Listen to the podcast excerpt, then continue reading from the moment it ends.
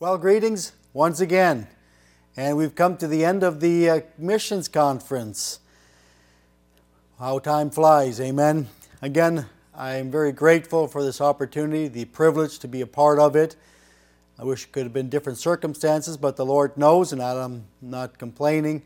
It's the Lord knew what was going to happen, and so we just rejoice that we were still able to do uh, at least this, amen. And I trust God's been using the messages using His Word to encourage us in the area of missions and that God will be honored and glorified. And so, as we close the service, I want to give us one last message and uh, entitled Giving God Our Love. And uh, I think this is so important that we understand that all that we do for our Lord Jesus Christ, our motivation should be none, nothing else but love. Love for our Savior and of course, we know that God loves it when we're obedient to Him. Uh, and but when you think of um, the topic or the truth on love, it's an amazing thing the motivation that people can have when they love. And so I want to look at a portion of Scripture in uh, Matthew chapter number 22, beginning in verse number 34 and to verse number 40. And uh, of course, when we look at this, uh, this portion of Scripture as the Pharisees uh, came to him and the Sadducees and trying to trap Jesus Christ in uh, his saying and uh, always trying to trap him and, and, and snare what he was teaching to try to get to discount uh, the ministry and to, to, uh, to, um, to get Jesus to contradict really what he was doing and trying to pit him against you know, the, the law of Moses. But of course, Jesus Christ, being the God man, being all wise, he knows how to answer these, these critics that were trying to hinder him, which they never were successful. But they asked him a question about the greatest commandment.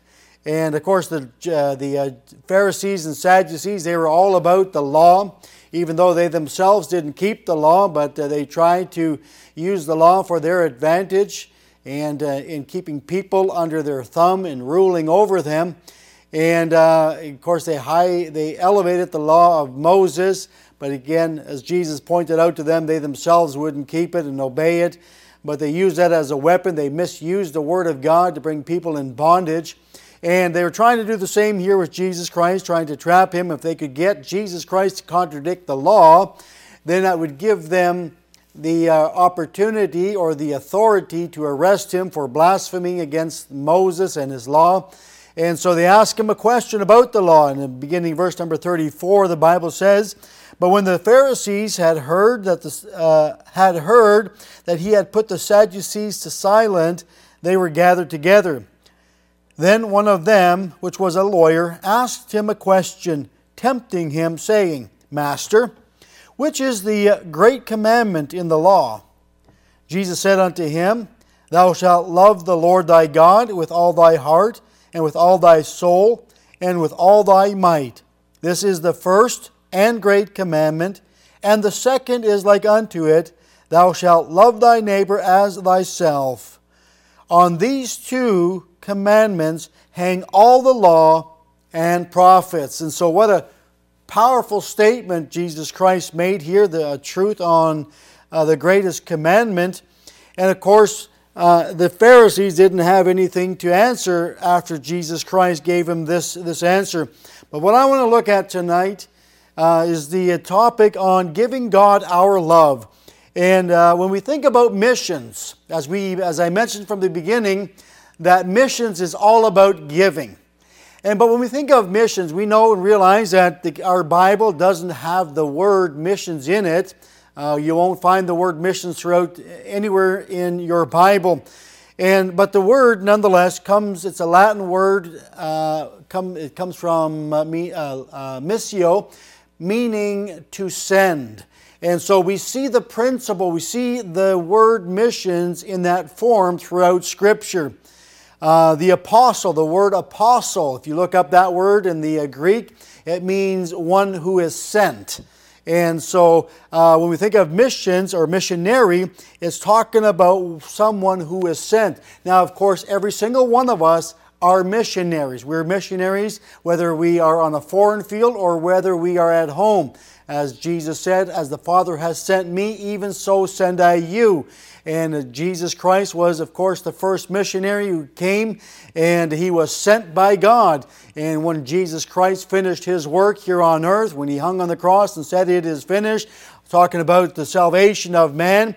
And when he ascended into heaven, he gave the church the Great Commission Go ye. He was sending them into the world. Of course, he was talking to his disciples, but at the same time, this applies to the local New Testament church and every individual that is a Christian today that we ought to be involved in missions, involved in telling the gospel, perhaps to our neighbor, telling the gospel or sharing the gospel with those that we go to school with, telling the gospel that are around in our city, in our area, that every single one of us, we have been sent by God to be a light in this world and to testify to give the gospel message to those that we have contact with and people all around us. And so we ourselves are missionaries even though we might not be sent or commissioned as a missionary to a foreign field, we are still ought to be, we ought still to be involved in the Great Commission. And so praise God for that. And uh, it's exciting to be a part of God's work. And so when we look at missions,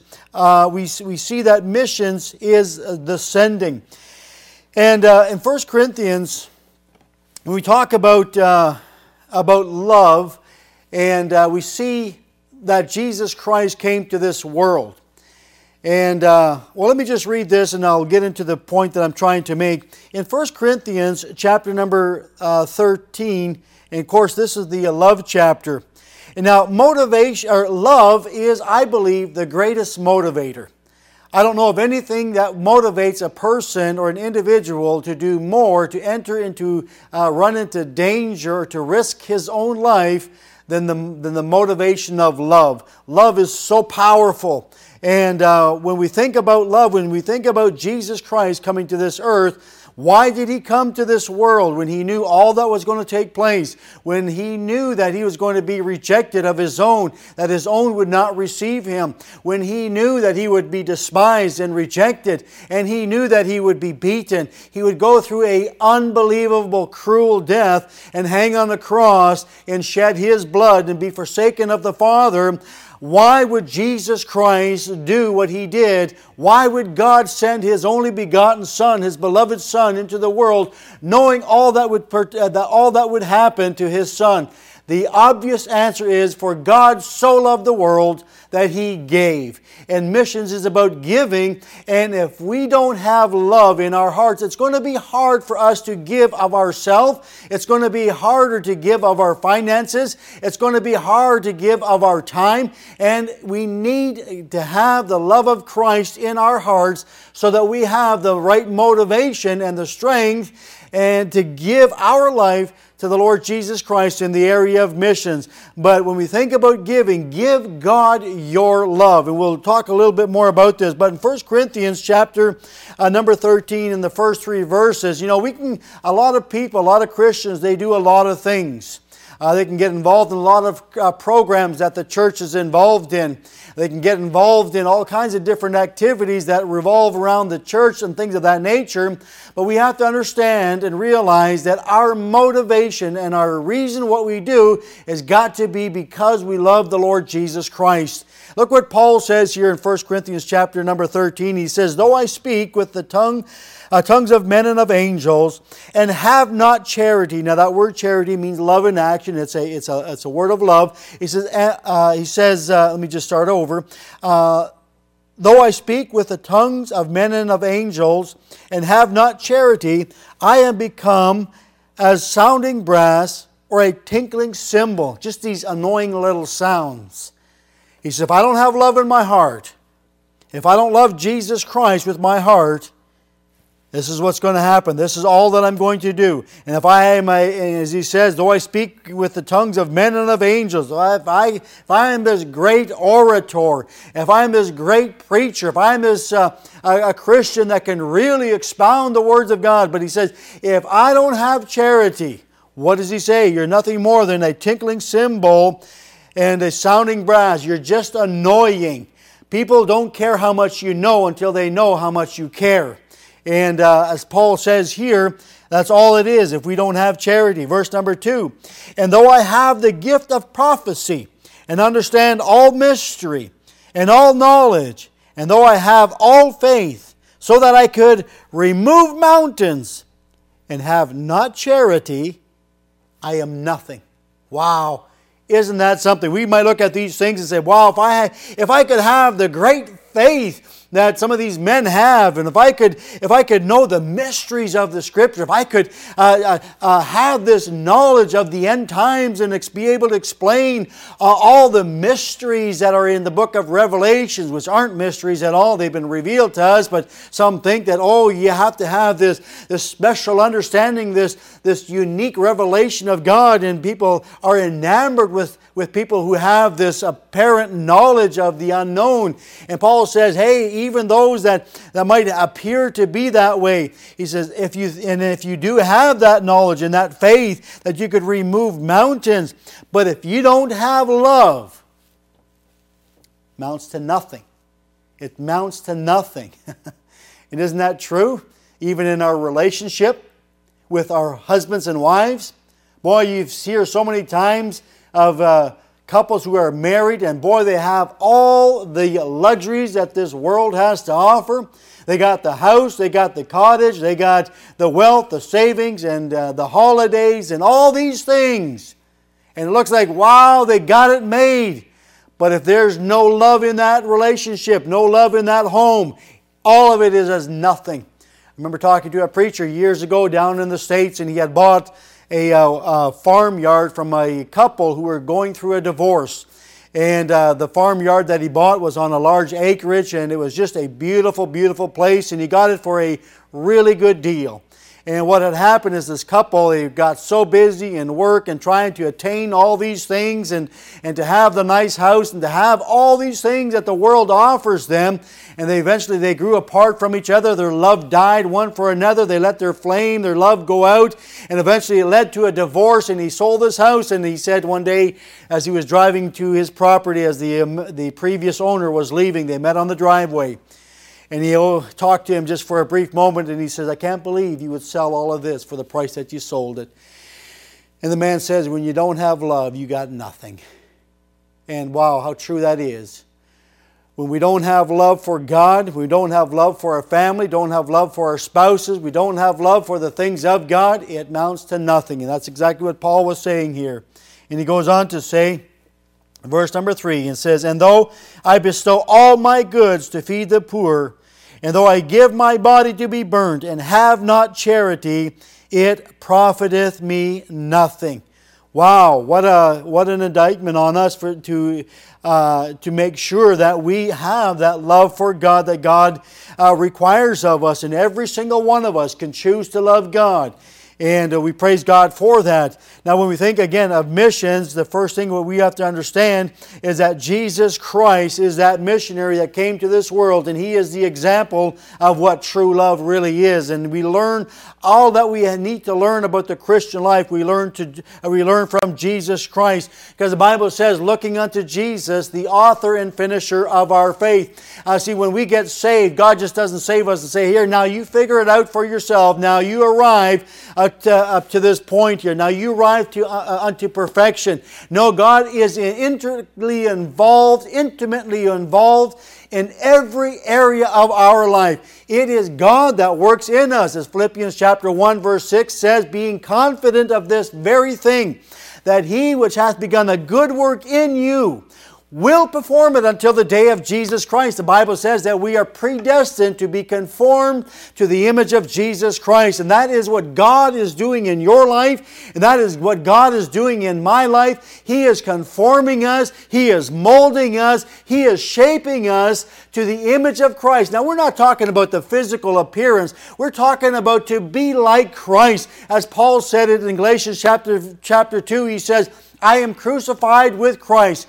Nevertheless, I live, yet not I, but Christ liveth in me. And the life which I now live in the flesh, I live by the faith of the Son of God who loved me and gave himself for me. He says, I want Christ to live his life through me. And as God is working in your life and in my life, he's conforming us to the image of Christ. And guess what happens? The more we are conformed to the image of Christ, the more we will love God, the more we will love people. So we, it's, it's imperative that we allow God to do his work in and through us us and to mold us. And you want sometimes when God is working in us, sometimes it's painful. There's some things that God has to chip away in our life that, that cause us to go through great trials of pain at times and times of suffering. But it's all for the good, amen. And we know all things work together for good to them that love God, to them that are called according to His purpose. And so as we allow God to work in our lives, molding us, shaping us into the image of Jesus Christ, we become more and more like Christ and we'll be more like Christ in the area of our love. Oh, every single one of us, I trust we have a desire to be like Jesus Christ. I don't want to stay the way I am. I want to be more like Christ. I want to love God more. I want to love people more. I want to have a greater compassion for souls. I want to have a greater compassion uh, for those that are around me. I want to have a greater love for the Word of God. I want to know Him, as Paul says in Philippians chapter 3, verse 10. He says, Oh, that I may know Him and the power of His resurrection. Amen. Is that your desire? Have you tasted of God? Have you tasted that the Lord is good? Have you tasted a little bit of God's goodness and of God's grace? Hasn't that whetted your appetite for more? Oh, that we might know Him. Oh, we've experienced His grace, and that ought to motivate us to say, I want to know Him so much more. Oh, we see the goodness and grace of God, and we see what God is trying to do in, in, uh, in our hearts. And so when we look at Jesus Christ, the author and finisher of our faith, that is His goal. He's bringing us along and He's molding us and He's shaping us. And He wants us, His desire is, as we read in uh, Matthew chapter 22, that we love God with all of our hearts. You know what happens when we love someone? We have no problem serving that individual. My husband and wife relationship. I do things for my wife because I love her. And she does things for me because she loves me. I don't have to remind her. I don't have to push her. I don't have to try to make her to feel guilty in doing something for me. No, it's because when there's love in that relationship, then we are seeking, how can I please my partner? When we love God, when our heart beats for God, we say, What can I do uh, for my Lord Jesus Christ? And it's the same is true when Paul, the hater at one time who hated Jesus Christ, he hated the church, he hated the Christians, and he persecuted them. He dragged them off into prison and stoned Stephen. He watched it happen, and he just had this hatred for Christianity. And then, then on the way to Damascus, as Jesus reveals himself to him and says, Paul, Saul, Saul, why persecutest thou me? And he says, Who art thou, Lord? He said, I am Jesus whom thou persecutest. And Paul realized, recognized right there, this is Jehovah God. This is God that I've been fighting against. And he recognized that God extended mercy to him, that God had compassion on him, and gave him an opportunity to repent of his sin and trust in Jesus Christ. And he said, What wilt thou have me to do? Oh, he recognized the love that he had just received and the grace that he had just received and he said, God, whatever it is you want me to do, I am willing to do it. And of course, after Paul realized and when Jesus Christ re, uh, revealed uh, through Barnabas all that Paul would go through, Paul was still willing to serve the Lord Jesus Christ and die for him. See, love makes a difference in our life as we serve Jesus Christ. And that was the problem in Peter's life. You know, Peter was quick to say, Oh, I love God. I'm going to serve you, and I'm even willing to die for you, Lord Jesus. I'll even go to prison for you. That's how much I love you. I am committed to you. Oh, it's easy to say it, amen. A talk is cheap, they say. But Peter's problem was what happened when the uh, rubber met the road, so to speak. when, uh, Jesus was taken into captive, when he was arrested and he was uh, before the judgment hall, and Peter was on the outside warming himself by the fire and kind of watching what was taking place from a distance. No doubt his heart was full of fear because it was demonstrated there in the garden where they arrested Jesus Christ and Peter fled, and so did all the other disciples. But Peter at first was saying, I'm ready to die for you. But here it was a point to prove. Prove the sincerity of your love. And Peter took off and he ran another direction. And then after the and after of course G, uh, Peter had denied the Lord Jesus Christ three times, exactly what Paul, uh, Jesus had predicted. And of course, Peter wept bitterly and, uh, and he went back to his old life, went back fishing. And after the crucifixion and the burial and the resurrection of Jesus Christ, Jesus wanted to meet his disciples, and he says, Hey, I'm going to meet my disciples. And, and go tell Peter. Tell Peter as well. Praise the Lord for his grace. Amen. Praise God for his mercy. When we fail, doesn't mean that's the end of our Christian life. Doesn't mean it's the end of a relationship. We just need to repent and get our focus back on the Lord Jesus Christ. And the same was with Peter. And then when uh, they were all gathered around, and Jesus was talking to, to the disciples, and he zeroed in on Peter. And of course, Jesus knew the problem that Peter had. And the problem was that his love for, the, for, for his Savior wasn't what it should have been. And that's what Jesus was trying to teach him when he asked him, Peter, son of Jonas, lovest thou me? And three times he asked him that question Do you love me? Do you love me? And Peter finally broke down, Lord, you know all things you know that I love you. I have repented of my sins, and I have decided that I'm going to love you with all of my heart. And that was the turning point in Peter's life. And then after Peter confessed that he loved the Lord Jesus Christ, Jesus revealed to Peter how that Peter would glorify God in his death, that he would be crucified. And Peter still chose to follow the Lord Jesus Christ. What motivated Peter at that point? it was his love for the Savior. Your love and my love for the Lord Jesus Christ will motivate us to do things for Christ that won't that, that will that will uh, that will do things that we will be that will commit things excuse me uh, uh, for Christ will be committed to Christ in areas that we never thought we could be but love is such a great motivator for God so loved the world that He gave His only begotten Son. Oh, how good it is to know that Jesus Christ loves His people. And understand this that uh, when we look at the, uh, the New Testament, we read through the New Testament, and we, if we were to focus on or look at the word love mentioned throughout the New Testament, it's mentioned over 357 times, that word or the form of it, love or love or charity. Uh, it's mentioned over 357 times throughout the New Testament. It's a word that is very, very often repeated. And, uh, but when you think of the New Testament, there are 260 chapters in the New Testament. That is an average of 1.3 times the word love is mentioned per chapter. That's an awful lot of love in the New Testament. It's called, what some people have said, it's the love book. Amen. It's God's love book to us and how, he, how much He loves us. And praise God for that. But understand, as Christians, we can allow our love to get cold for the Lord Jesus Christ. And it is sad that many, uh, as Paul said too in the last times, many people's love shall wax cold. It shall go cold. Oh, I trust that our love hasn't gone cold for the Lord Jesus Christ. I trust we're uh, constantly asking God to reflame our hearts and to renew our love for Him. We have that warning in the book of Revelation, chapter number 2, verse 1 through 4. Of course, we see the, uh, the, the warnings to the seven churches of, uh, uh, of Revelation there. In uh, Re- Revelation chapter 2, to the church of Ephesus, uh, John writes, he says, Unto the church of, the, of, the, uh, of Ephesus write, These things saith he that holdeth the seven stars in his right hand, who walketh in the midst of the golden candlestick.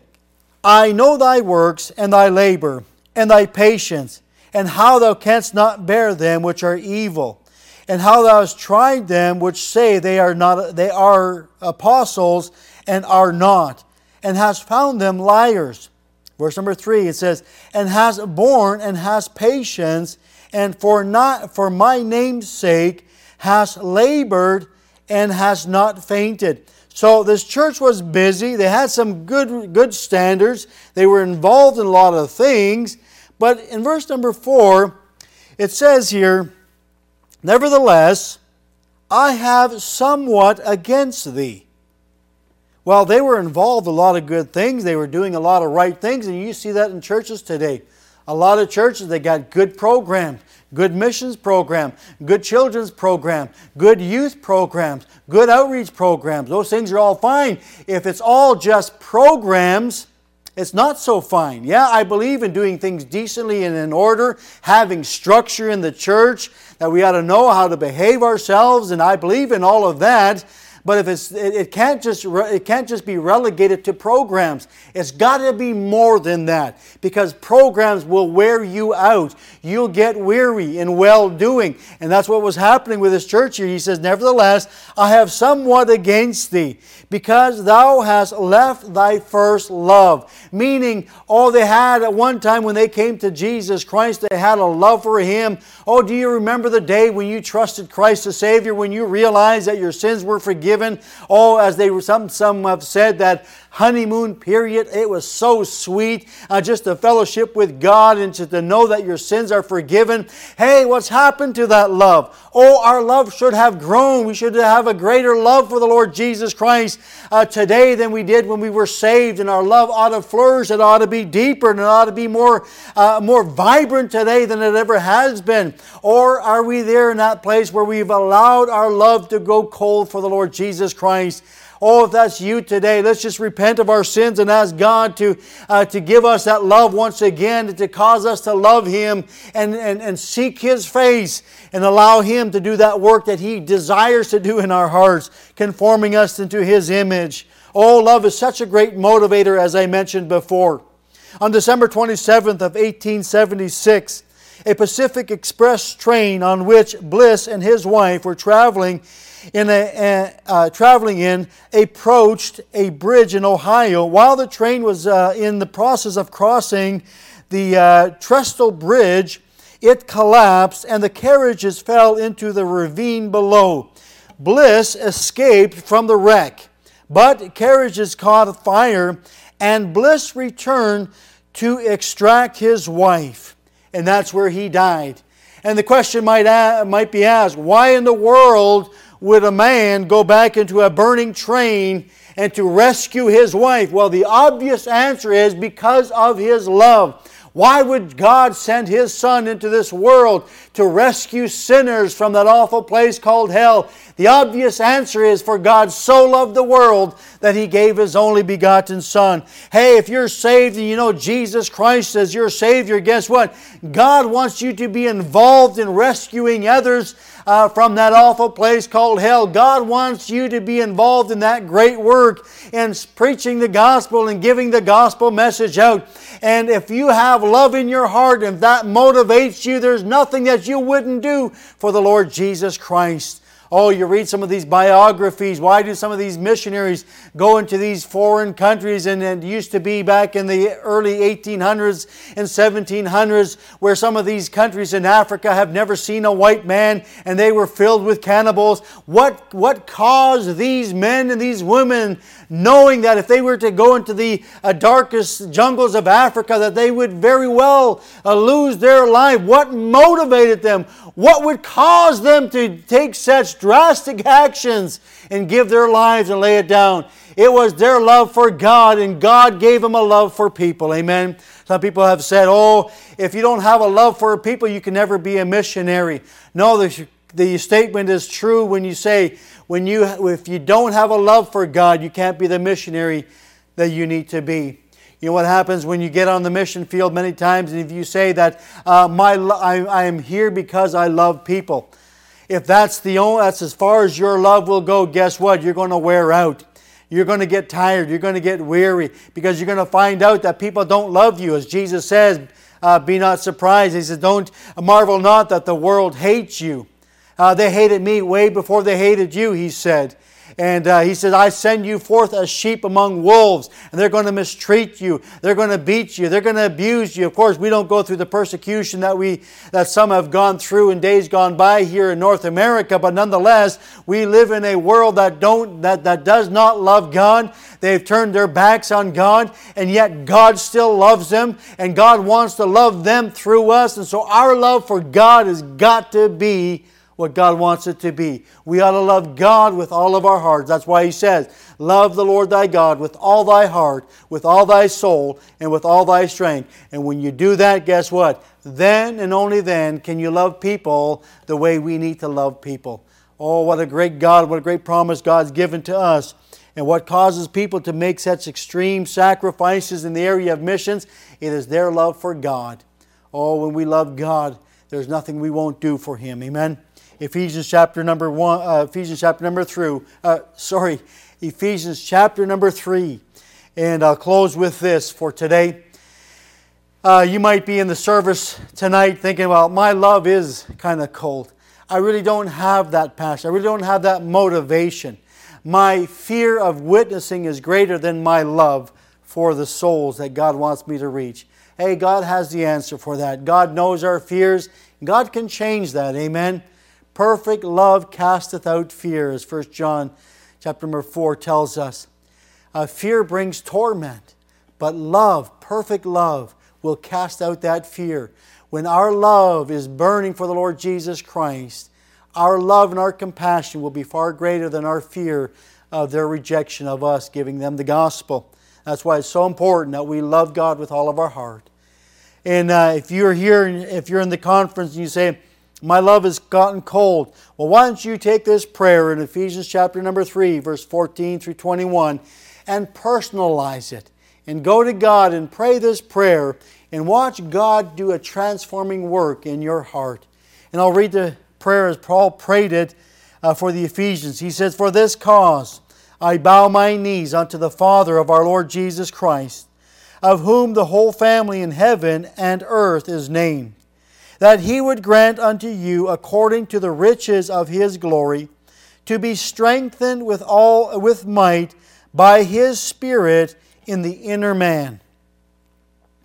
Verse number 18 may be able to comprehend oh sorry no verse number 17 that Christ may dwell in your hearts by faith that ye being rooted and grounded in love may be able to comprehend with all saints what is the breadth and length and depth and height, and to know the love of Christ, which passeth knowledge, that ye might be filled with all the fullness of God.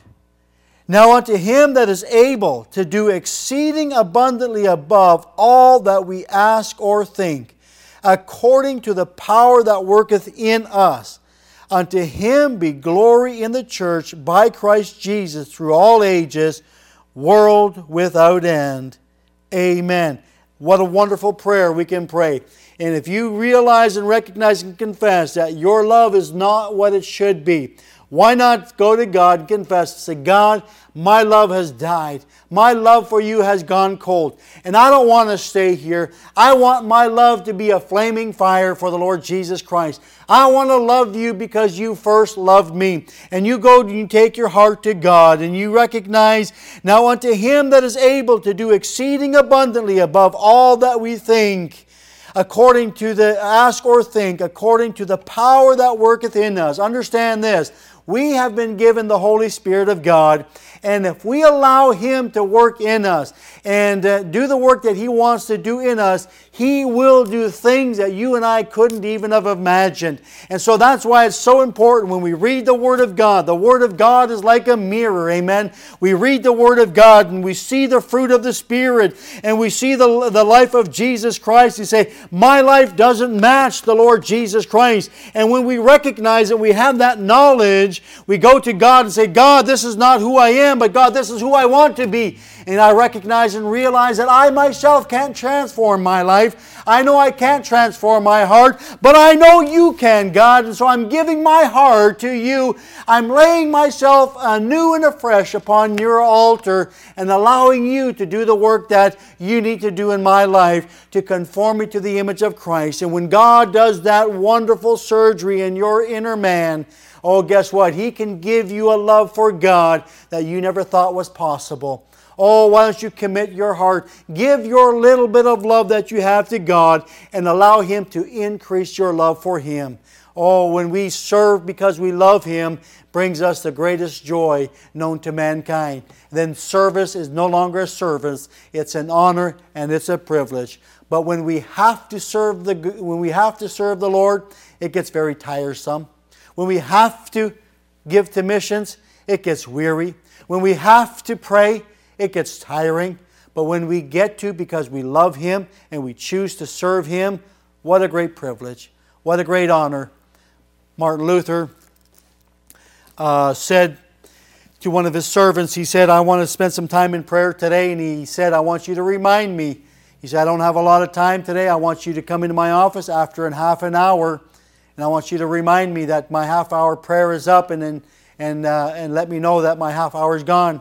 And so the servant said he would. And uh, as Martin Luther, I believe it was Martin Luther, I may have gotten the name wrong. If I have, please forgive me. Uh, but to best of my knowledge, it was uh, about Martin Luther. And so he gets into his in his chamber there, and he begins to pray to God on his knees. And and the servant was watching the time, and he realized that half an hour was up. And so he looked through the window of his office, and he saw uh, his master, his uh, Martin Luther, on his knees praying to God and he saw his face just shining, and his countenance was so full of joy that he could not disturb him for his prayer. So he just backed off. And after three hours later, he finally walked into the, into the office and he told Mr. Mr. Luther, he says, uh, Your time of prayer is up. And he gets up off his knees and he says, Wow. He says, How time flies after only spending a half an hour in prayer. And the servant says, Sir, you've been in there for three hours. And wow, what joy spending the time in the presence of the love of our life. Amen. Is that your testimony? If not, is that your desire? If it's your desire, bring it to God. Bring your heart to God. Say, God, do a work in me. Cause me to love you with all my heart. And God to be honored and pleased to do that. So when we think about missions, may our motive be our love for Him. Give God your love. Amen. Let's close in prayer. Father, thank you once again for this time that you've given to us. Father, thank you for your word and Lord, how you revealed your love to mankind. Lord, it's just amazing to ponder and to think of your great love for sinful man. Lord, help us, I pray, to bring our hearts, our love to you, and allow you to increase our love. And Lord, that we truly would love you. Lord, it's the greatest commandment it is possible for us to love you with all of our heart. So, Father, would you teach us? Would you help us? Would you give us what we need to be the people you want us to be? A heart of love and gratitude for what you've done for us. And we'll thank you and praise you for all that you will do. In Jesus' name, amen. Well, it's been a great joy for me to be with you. I trust you've enjoyed it. I trust God has spoken to your heart you've made some commitments to Him. Again, I want to thank Pastor White and the good people of Grace Baptist Church for allowing me to be part of uh, your missions conference. And I'm looking forward to seeing uh, how God is going to continue to use you in reaching world, uh, reaching the world with the gospel of the Lord Jesus Christ. And so, thanks again. God bless you, and hope we get to see you soon. Amen.